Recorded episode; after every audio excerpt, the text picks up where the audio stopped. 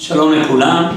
אתמול התחלנו לברר את הגמרא שדווקא בדורות הראשונים, שמסה נפשה הוא הקדושת השם, דווקא כשהיו בעלי דמיון, בעלי רצון, בעלי חשק נפשי, ולא השכל הקר המייבש, דווקא הם זכו שמתרחש להם ניסר, שתפילותיהם מתקבלות, שהם חיים אלוקות שהיא בלתי בעל תכלית, היא בלתי גבולות.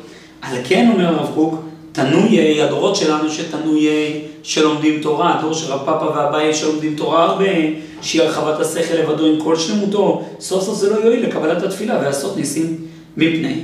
שאם השכל תבוא גם כן הערבוביה של מושגי הגבלה אתה יכול בצורה נמנעות. אדרבה, מרוב לימוד, הכל נראה לך חוקי, סדור, מוגבל, מצומצם.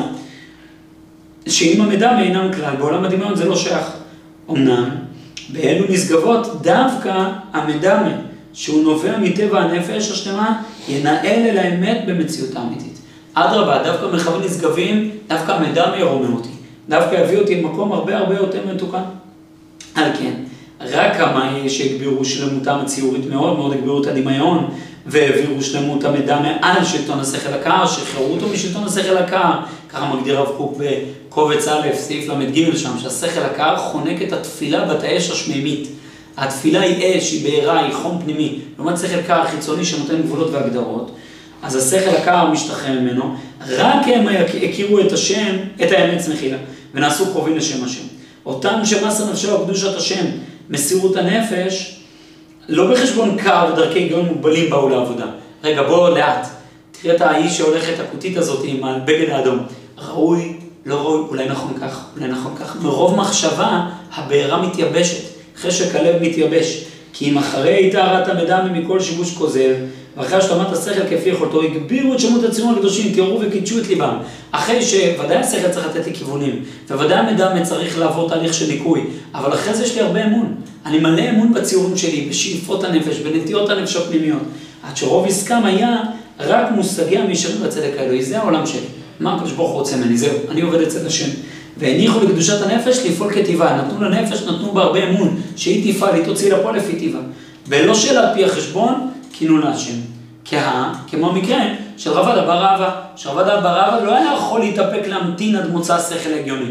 במקום שבא למראה עיניו, בריאת הסדר המוסרי, אנשים נוהגים נגד רצון השם. עכשיו לא עושה חשבון, רגע בוא נעבוד בהיגיון, נבדוק, לאט, מתון. זה מה שראינו למעלה, באהבתה תשגה תמיד, כן, דמיון מביא לשגיונות. כשאדם רודף אחרי שהוא גם עושה טעויות, הוא לא תמיד מיושר, הוא לא תמיד מדויק, לא תמיד מכוון, אבל סוף סוף הוא מלא שייכות אל השם. במקום שבא למראה עיניו בריאת הסדר המוסרי, שיסוד קדושתם של ישראל, וזהו אות על שלמותו הציורית. זה סימן שהציורים בלב מתקבלים אצלו, הציור של עבודת השם.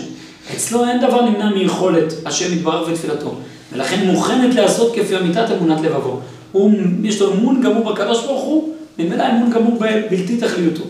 וניסים יוכלו לעשות על ידו, מפני שאין לו מונע של טבע הנמנעות, הוא לא מוגבל אל הנמנע, אלא שכלי, שהשכל האנושי מפקפק באמת לבב האדם, השכל גורם לחוויית הנמנע.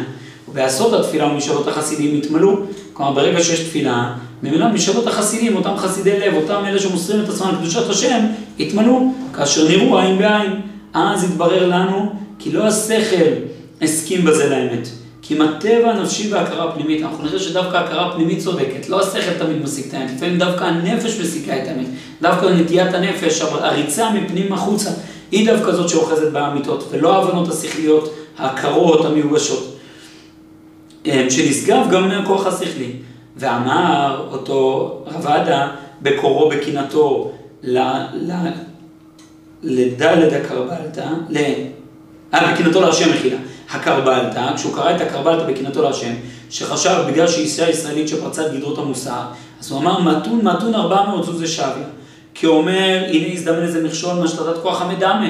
אפילו בהשלמתו וטהרתו על הכוח השכלי, המלא חשבונות קרים.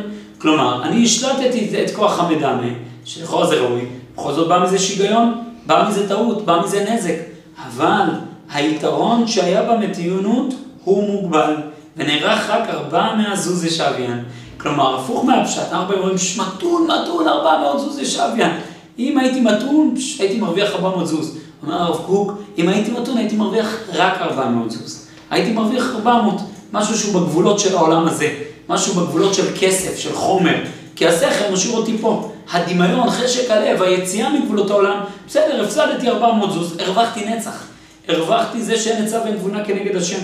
אבל המגרעות הבאות לרגלי קרירות הלב וחיפוש חשבון בשכל אנושי לכל דבר שהוא טוב ונשגב פעם, תוכיח, תסביר, תראה מקור, מי אמר שכל הזמן לחיות במרחב הזה אינו נערך כלל בעומד. כי גדול מאוד, זה נזק חמור, אם הייתי, בגלל המתון נתון, הייתי עכשיו לא קורא לה, כי הייתי כל הזמן עוסק בחשבונות, אז הייתי מרוויח ארבע מזוז והייתי מאבד חיי עולם. הייתי מאבד את קרבת אלוקים שאין לה ערך. ולעומת זה המעלות והיתרונות הבאים מעבודה התאמה, המוסריות, הנעלה, היוצאת מהשחטת הציורים הקדושים בלב בכל עוזם, לא ניתנה להיספר במספר. על זה נאמר, ארוכה מארץ מדעת ורחבה מני ים. הקרבת אלוקים הזאתי אין לה גבול ואין לה סוף, ולכן מתרחש לאו ניסה.